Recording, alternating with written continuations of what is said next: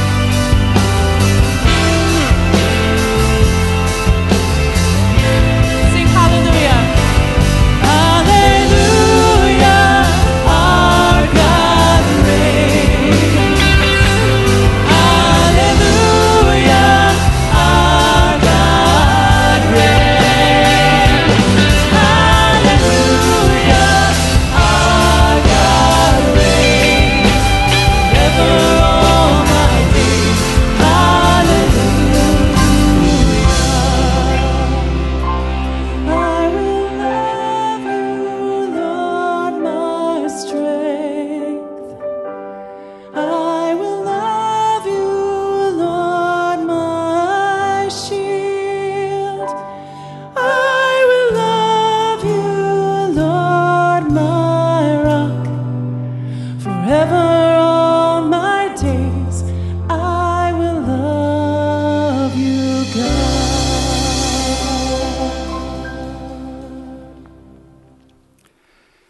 gracious God, we just thank you for the reality that we have been singing about. That as tumultuous and full of turmoil as our lives are, you are nonetheless in the midst of all of this with us. We thank you for your sovereign hand, for your redemptive love, for your power to bring forth new life in circumstances where that life is so needed. Uh, so we honor you today. We praise you. We're so grateful to be together and pray that you will receive the glory and that we will be strengthened to be a force of blessing in this world. This we pray in Christ's name. Amen. Well, it is uh, truly a marvelous thing to be together today, wherever you happen to be. Thank you for being part of this uh, extended family that is Christ Church. Uh, if you're a newcomer today, we're especially thrilled that you can be joining into this circle and uh, hope and pray that you'll find our time of worship to be a real encouragement uh, to you.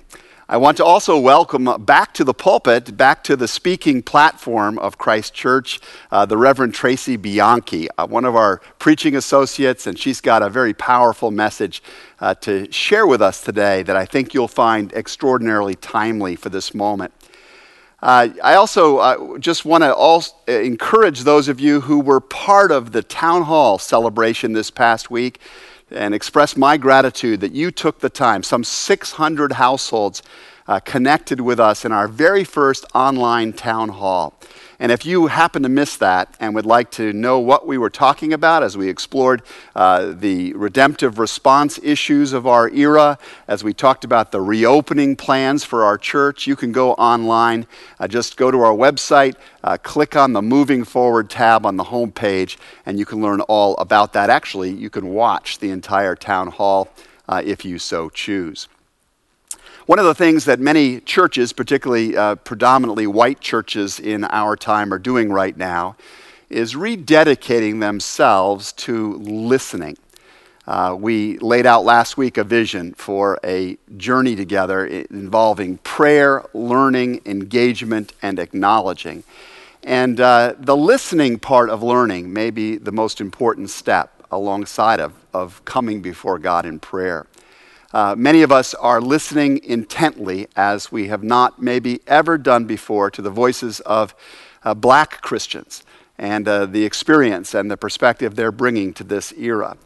And uh, in the midst of that endeavor, sometimes we wonder, you know, who do I listen to? Uh, where should I go for that? And how can I be confident that what I'm hearing uh, is reliable?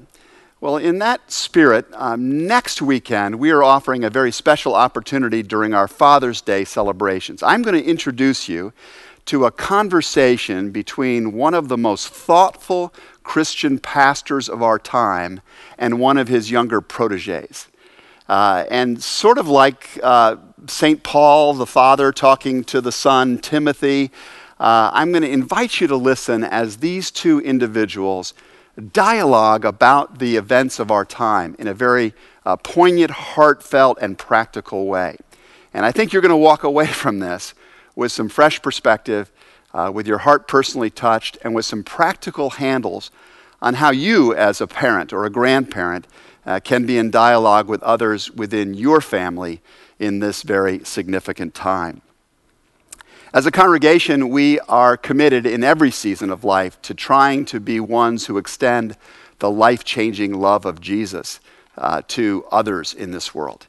Uh, we've been touched by that love ourselves. We want to be conduits that pass that love along.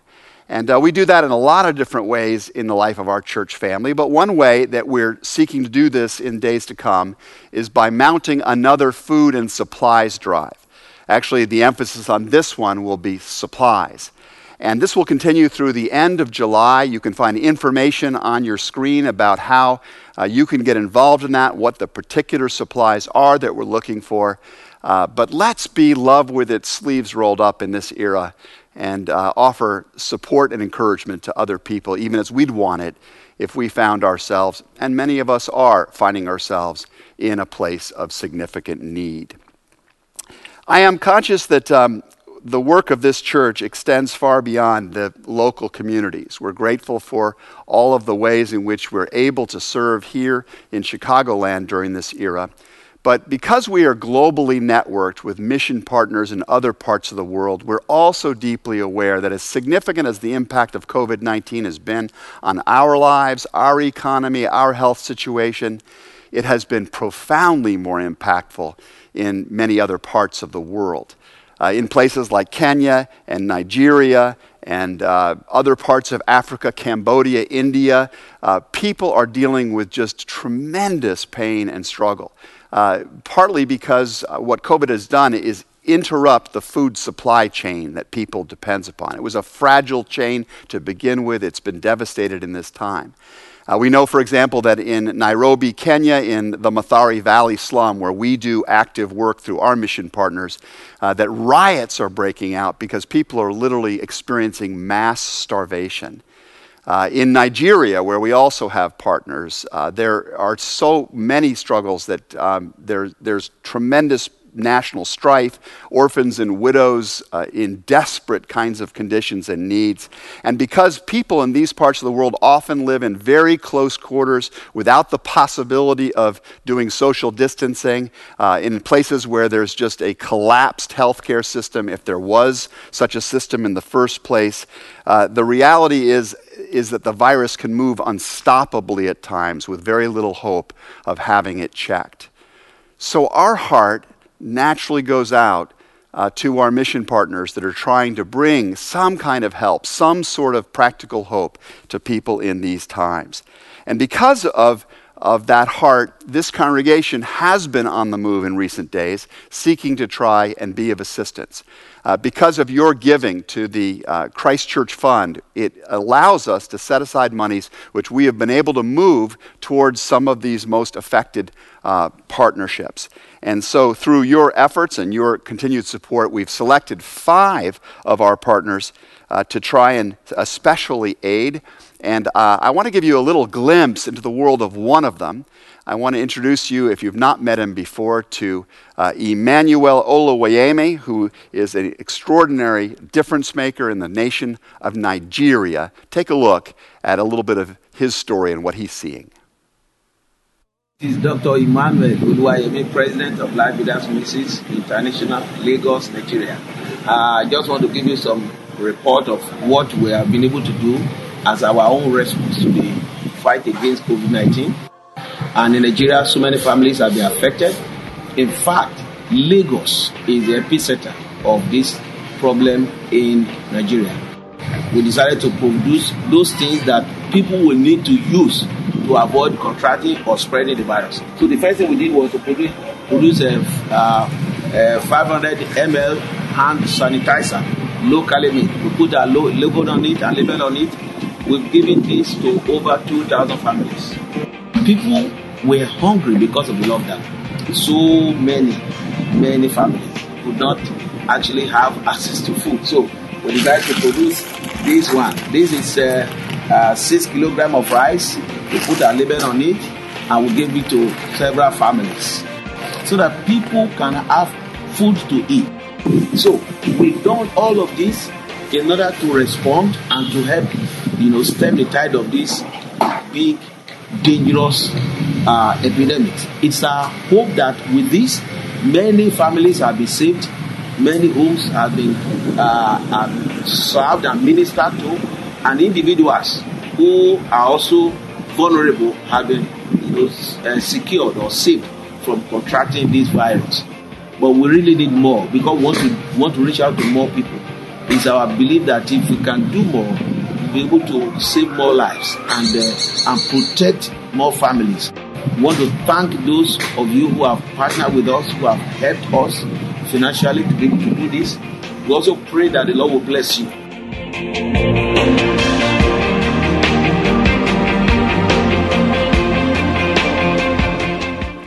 Thanks to your giving, we have already been able to send support to five of our most affected mission partners in Kenya, Nigeria, Rwanda, India, and the Dominican Republic. Every time you give in support of the ministries of Christ Church, you're also enabling us to support the work of life changing ministries in some 80 different settings around the world. So I just can't thank you enough that in the midst of this time when I know there's so much pressure on you and your family to attend to your own needs, that your heart is moving outward like God's heart uh, moves outward. And uh, as we take up now our tithes and our offerings, uh, use whatever means is most helpful to you in doing that. But I want to say thank you for being part of this life changing work.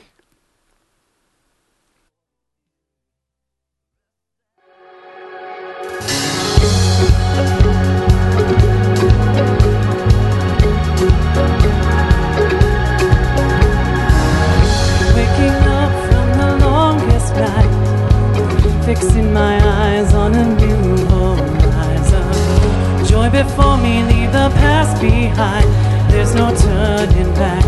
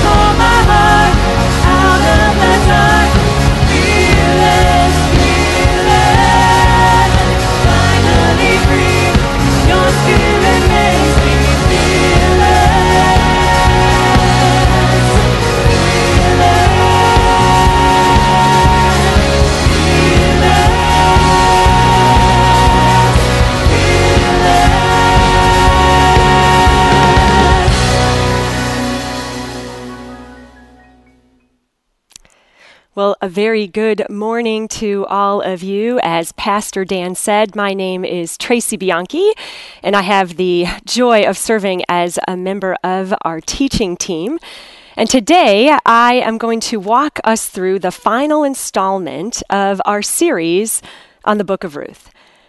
Some of you might be joining us today for the first time and perhaps have not had the full experience of this story. I invite you to go back and listen to any of the wonderful sermons from the past few weeks.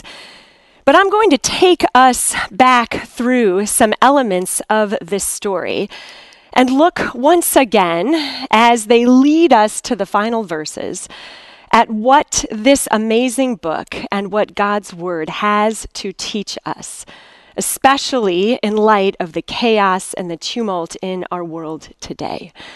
Many of us struggle right now with feelings of anxiety, confusion, grief, and anger. And the great gift God gives us is wisdom as it comes to us from His Word. Walter Brueggemann, one of my own personal beloved theologians that I've loved to study, says this about God's Word. He says, The deep places in our lives, places of resistance and embrace, are reached only by stories, by images and metaphors and phrases that line out the world differently, apart from our fear and hurt.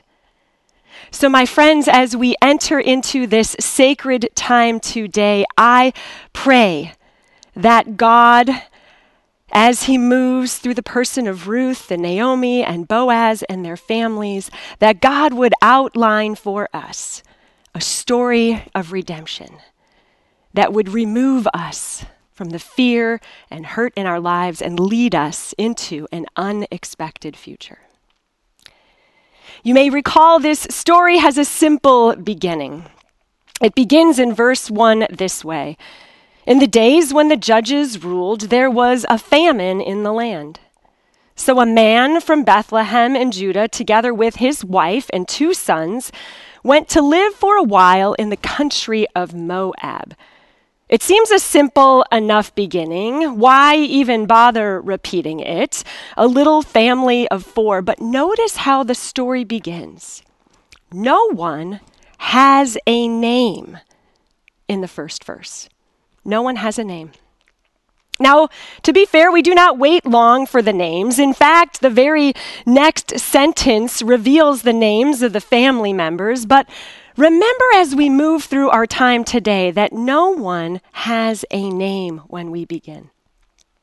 A famine, as those of you who have been along with us might know, a famine forces this family to migrate from Judah into a new land where later the father Elimelech dies, and of course his wife Naomi is grief stricken, but she still has two sons to provide for her until tragedy comes again, and both of her sons die as well. All of this in the opening paragraph. This journey begins with three bereft widows.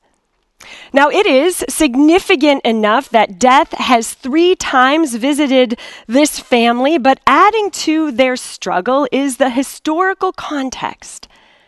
In their culture, this was a particularly challenging situation because women had a, a, a lot of limitations and ways they could not move through the world. What mattered for a woman was her compliance her ability to serve a husband or provide sons. Who she was, what she desired, how she thought, what she wanted was inconsequential. This is the historical nature of patriarchal cultures throughout the ancient Near East. It's still the patriarchal cultures in some places around the world today.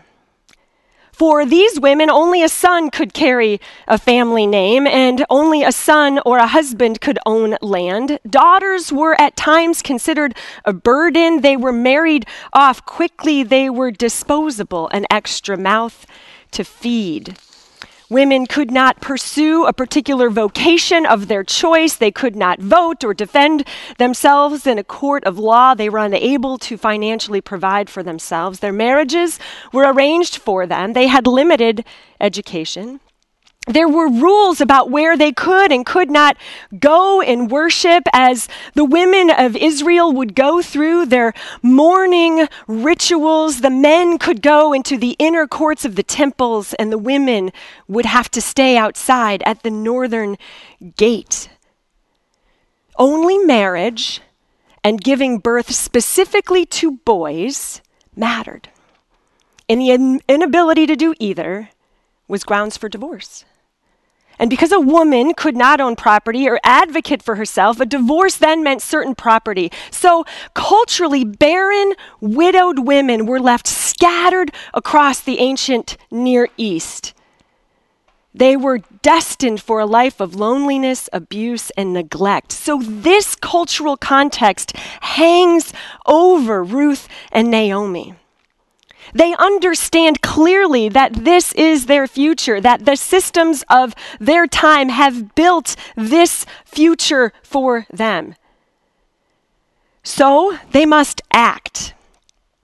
And they decide to return to Naomi's home. And she brings with her, as we know, one of her daughters in law, Ruth, who is the namesake of this book. And as she walks into her hometown, the women there greet her by name.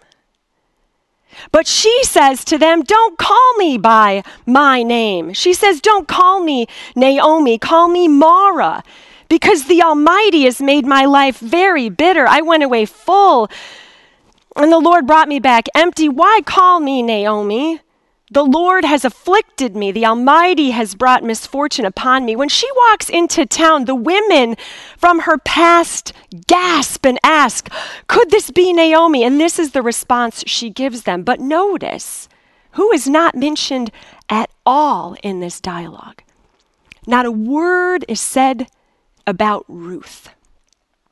It is an indication of the disdain the community they returned to had for Ruth. She was a Moabite. She was not from their community. She did not come from their line. She was not part of their tribe. They don't even mention her at all.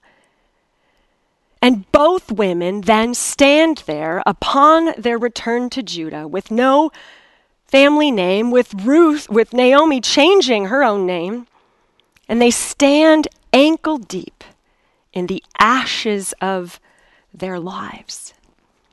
And they wait to be invited home, for everything they have is gone.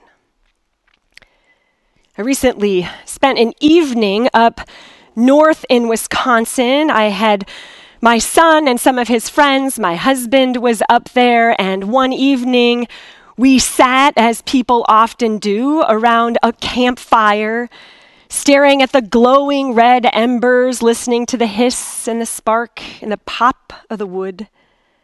Bonfires are mesmerizing. We watch the flames dance atop the logs. We have the dark night behind us and the glowing faces of our friends around us. And in the waning hours of a campfire, there's just warmth and there's a sense of calm, peace, even that comes from that moment. Now, that particular bonfire did not start out that calm for me. My husband was fishing, my son was in the canoe with his friends, and I thought to myself, I'll start the fire for everyone before they get back. And over the winter, there had amassed a massive pile of dead branches and gray, brittle leaves, and there were heaps and heaps of pine needles all in the fire ring on the beach. And I thought to myself, this thing's going to go up in flames. So I dragged some of the dead timber off and I set it aside and I just kind of kicked some pine needles away. And I, I had just seen an episode of Survivor where it took somebody five hours to start a fire. So I thought, this is not going to be that big of a deal. This wood probably won't go up. And so I hastily fashioned this tinder pile off to the side, and then I focused very specifically on what was happening inside the fire ring. And I made this little triangle like they taught us in Girl Scouts, and I didn't pay much attention to the pile of brush that was outside. And I lit the match, and the entire thing inside the ring, whoosh, went up in a second. And all those little pine needles had trails that led to the brush pile I had pulled off and that I had arranged outside of. And that started to go up behind me. So I was kicking and stamping on that, kicking sand over it. And I had to then run to the other side of the fire ring because the wind started blowing the flames toward the lawn chairs. And I was dragging lawn chairs away, watching leaves and embers dash across the beach in a second, the entire ring and everything outside of it, the burn pile itself, had gone up in flames. And there were ashes flying everywhere. This is Naomi's life. This carefully arranged pile of a husband gone. The flames don't stop there. They move outside of the ring. Her sons are gone. Her daughters in law, childless. Home and community, family to care for them, none. Comforts of home, no, this all happens in a foreign land. And the flames for her keep moving across the beach, gone. All of it, charred ashes, gone. And she laments, The Almighty has brought misfortune upon me. How many of us have felt that way at one point in our life, and I know certainly many in our country feel this way now. We arrange the kindling of our lives, we carefully construct this little ring, and we've planned and we've organized, perhaps we've even dared to dream. Despite whatever struggles we face, we somehow make lives. We fall in love, we learn to laugh, perhaps we even learn to dance. We pull some circle of people together that we call family, we make a life, and then one day we hear the rip of a match along the sandpaper, and suddenly it's gone. The future engulfed in flames. It goes up quicker than we ever thought because just outside of the careful little lives we build sits a burn pile it's filled with things that have been dragged over there for centuries sin and death and despair and injustice and terror and anger and illness and greed. It's filled with broken family systems and broken economic, educational, social, and religious systems. And this pile has been growing since Adam and Eve grabbed that fruit. And at any time, it can and it does go up in flames. One spark here, and we're reminded of the fuel that sets everything on fire. Events in our world do not happen in isolation, they are connected to this type of burn pile. I recall the story of a father that I read about whose wife and all of their children were tragically killed by a drunk driver while he was home without them. And this doesn't happen in isolation. This is connected to the burn pile of substance abuse and alcoholism that is fueled further by hopelessness and despair. A few years ago, I heard the story of a woman who had survived the Rwandan genocide, where she was forced to watch soldiers execute her husband and children connected to the burn pile of war and genocide and racism and terror and fear. Murders like those of Ahmaud Arbery and George Floyd, connected to the burn pile of systemic racism and anger and greed and abuse of power. It goes up in flames in a minute these events do not happen in isolation. And we find ourselves lamenting that the Lord then has brought us back empty. The Lord has afflicted me. The Almighty has brought misfortune upon me. Sometimes the pile burns. The loss of Naomi's pile, the loss of Naomi's life, I should say, was fueled by the pile of prejudice, abuse of power greed and poverty and grief. And we can all but feel the heat on her face as she watches the flames consume her future. She was connected to a system that limited her greatly. And so, cloaked in grief, we stand here wondering what will they do? As we've said, they had no resources, but Ruth makes the bold choice she will not leave her mother in law, Naomi, to die alone. Naomi, as we remember, says to her daughters in law, Go home. You have a chance at a future if you go home. And one takes her up on it. And Ruth knows if she leaves Naomi, Naomi will die. There is no provision for her. So she confidently says, Where you go, Naomi, I will go. Where you stay, I will stay. Your people, they will be my people. And she opens her heart then to the God of the universe and says, Your God will be my God, and where you die, I will die. So they travel back up the mountainous strip of land along the eastern shore of the Dead Sea. Back home to Naomi's Bethlehem they go. And in their dangerous culture, we unexpectedly find these two women wielding the tenacity, the intellect, the cunning, and the strength to survive that journey. But they return home with only shame as a shelter. And it is from these ashes of despair that God provides an unexpected future. Ruth and Naomi would have returned cloaked in grief. The customs of their day demanded a lengthy period of mourning for the loss of a family member, and here they had three. It required they wear certain clothes, and at moments they would have marked themselves with ashes, a symbol of the lament and grief of that pile that burned their lives. At one point in their story, they start to move beyond this. Ruth identifies her future husband. We know this man, Boaz. And Naomi says to her, Go, wash up, put on your best clothes and perfume. Basically, she says, Pull yourself together. And sure, part of this was put on your best wardrobe to catch the eye of the man. But Carolyn Custis James writes this encouragement was more than that.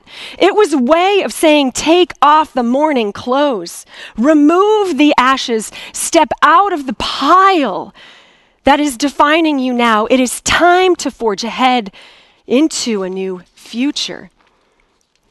But that only comes from understanding for them what kept them in the ashes in the first place. This is why ashes are such an important symbol of grief and repentance in Scripture. It's why Ruth and Naomi would have marked themselves at some point with them.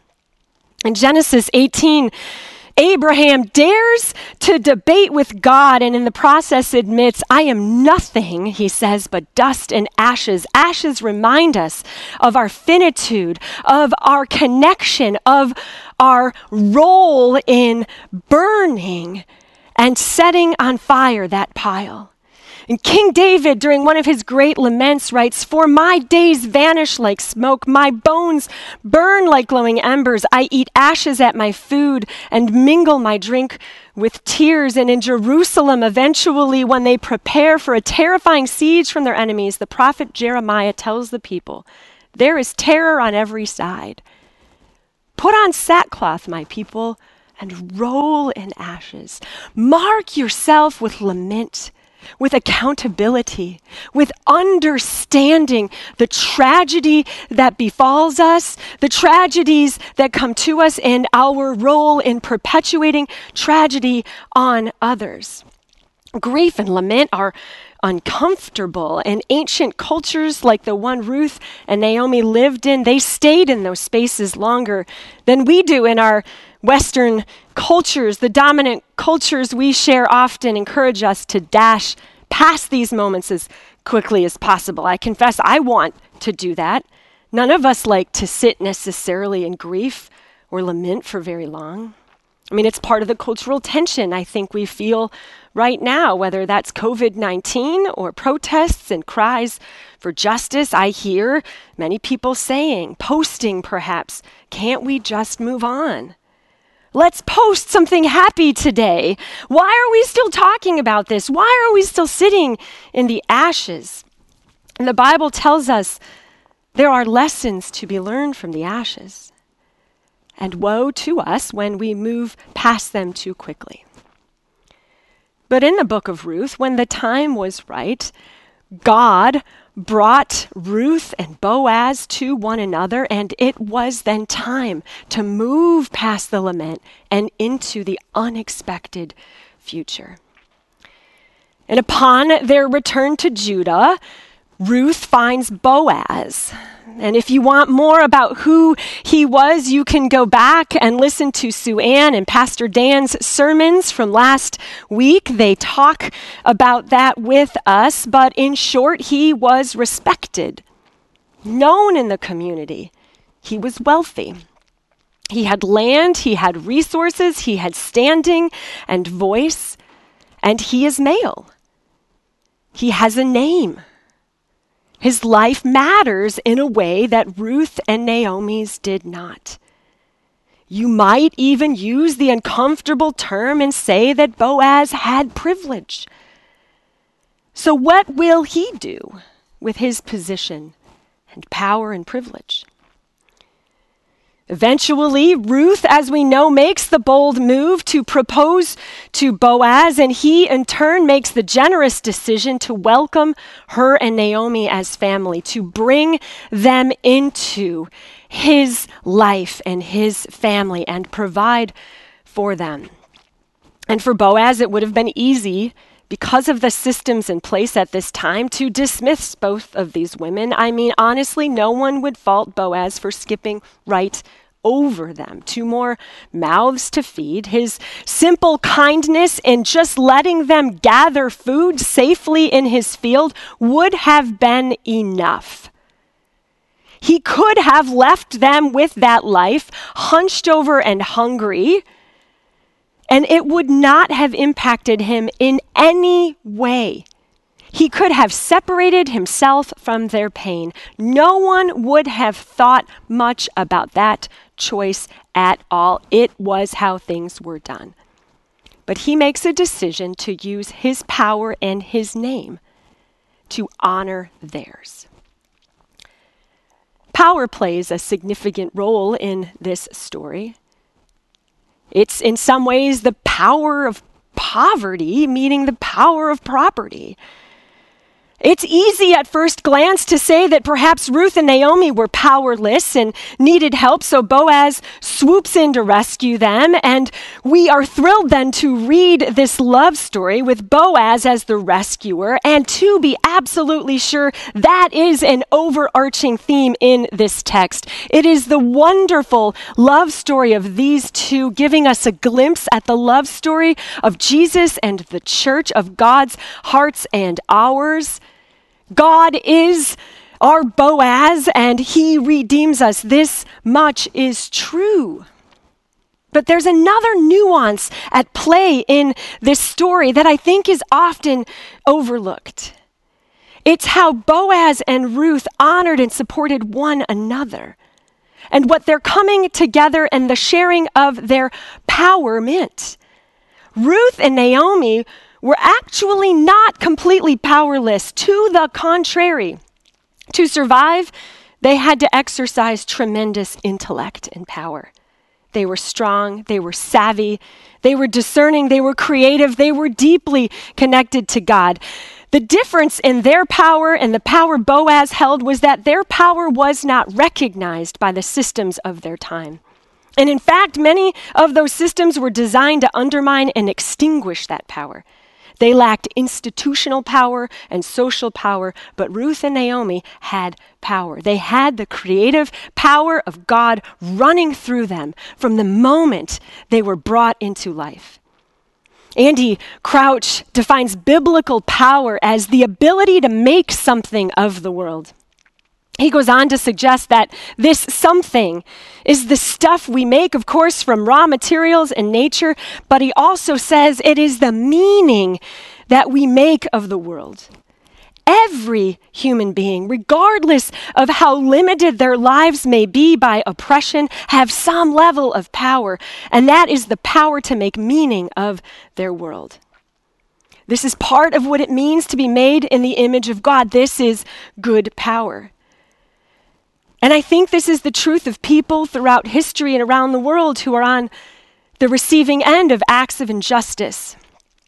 Acts that desperately try to strip them of their power, whether the darkness of the modern sex trade, systemic racism, or people held in captivity during any number of horrific genocides. Captors can press systems upon people that extinguish their very lives, but they cannot ever extinguish the power of God inside another human being.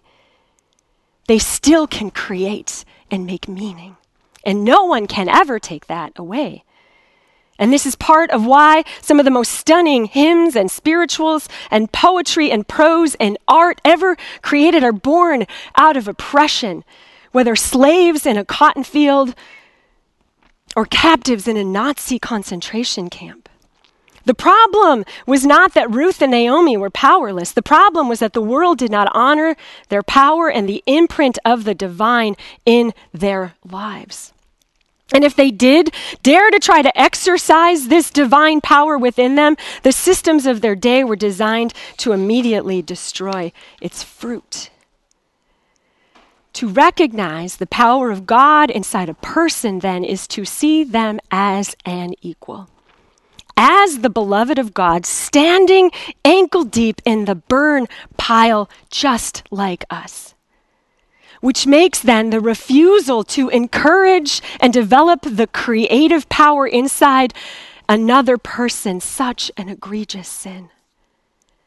To recognize the power of God in another person is no longer to view them as a statistic or a project. It is to see them as people filled with the creative power of God. People of God who, by the way, have a name. Ruth is the story of a destitute widow and a wealthy landowner, both of whom refuse to let the systems of their day rob them of the chance to see one another as beloved and named by God. As the created people of God, neither poverty nor property would get in the way of that. As the story winds down. We know that Boaz accepts Ruth's proposal and they come together, they lock eyes, they name each other by name. Scripture tells us they paired their bodies and their lives together in the most intimate way, and they have a son together. Did you know that Ruth's story ends with the same two verses that appear in the opening passages of the New Testament. That Ruth and Boaz have a child together who is named in the closing genealogy Salmon, the father of Boaz, Boaz, the father of Obed, Obed, the father of Jesse, and Jesse, the father of David. David is significant, we know, because Jesus comes to us through the line of David. This is a direct connection to the Messiah, our Lord and Savior. But notice now, these same words are found in the first book of the first chapter of the New Testament, Matthew chapter 1. Salmon, the father of Boaz, whose mother was Rahab. Boaz, the father of Obed, whose mother was Ruth. Obed, the father of Jesse, and Jesse, the father of King David. Do you notice what is different in these genealogies? The New Testament opens with the mention of Ruth by name. She is mentioned by name in the genealogy of Jesus. Your name on a list at this time, it meant that the creative power and the movement of God in your life was recognized. It meant your struggle was known and your voice was heard. Andy Crouch writes this Life is power, and power is life. And flourishing power leads to flourishing life. Of course, like life itself, power is nothing. It's worse than nothing without love, but love without power is less than it was meant to be. Love without the capacity to make something of the world, without the ability to respond to and make room for the beloved's flourishing, is frustrated love. And from the ashes of loss and tragedy and frustrated love, Ruth and Boaz make the decision together to flourish and to shape together an unexpected future. And the Lord Almighty sees this, honors this, and calls them by name. Their ethos and partnership is part of the DNA that God gave to them that would eventually bear eh, the full fruit in, bear its full fruit in Jesus. And Jesus, we can argue, was perhaps the most power filled human being ever to walk the earth. He had the power of God in him, yet his commitment was to the flourishing of others. We, my friends, are a named people. when we stand in the ashes and advocate for others and confess and lament our shortcomings and commit to the flourishing of those around us when we look for the divine in the heart of others, when we call the creative friends and strangers alike by name, we stand also then in this genealogy. We stand in thousands of generations of history who have reached out and partnered together for the flourishing of one another and for the flourishing of all humankind. My friends, this week, may we find our names then in the lineage of Jesus. May we stand with one another. May we dare to call people by name and honor God's creative power and purposes in them. So, like Ruth, we might one day find our names in the sacred lineage of having done the work of Jesus. Let's pray. Lord God, thank you for shaping us through this book. Thank you for gifting us with ears to hear and eyes to see. Thank you, Lord, for the simple gift of technology today where we can study together even though we are apart. Lord, may your blessing now be with us. Through thousands of generations, Lord, may our names and the names of every human being on this planet we share, may we all be found together, Lord, walking up out of the ashes, calling one another by name, and honoring the divine and creative power that lives and moves inside each one of us. Lord, to your glory, we pray these things. And the church today, wherever we are, we say together, Amen.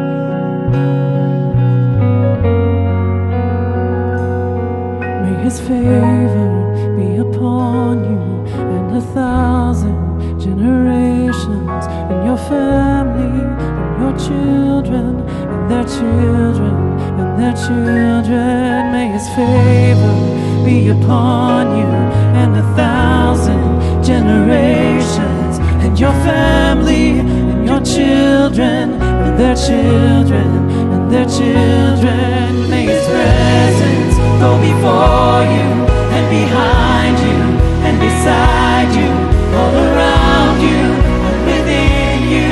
He is with you, he is with you, with the Well,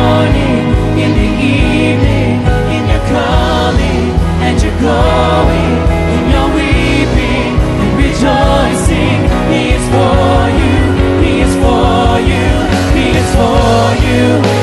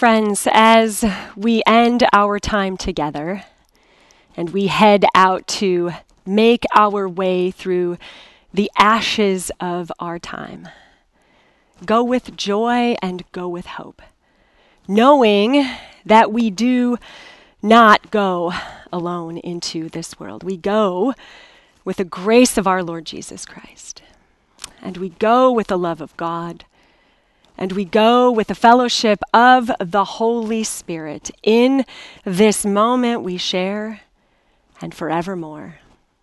Amen.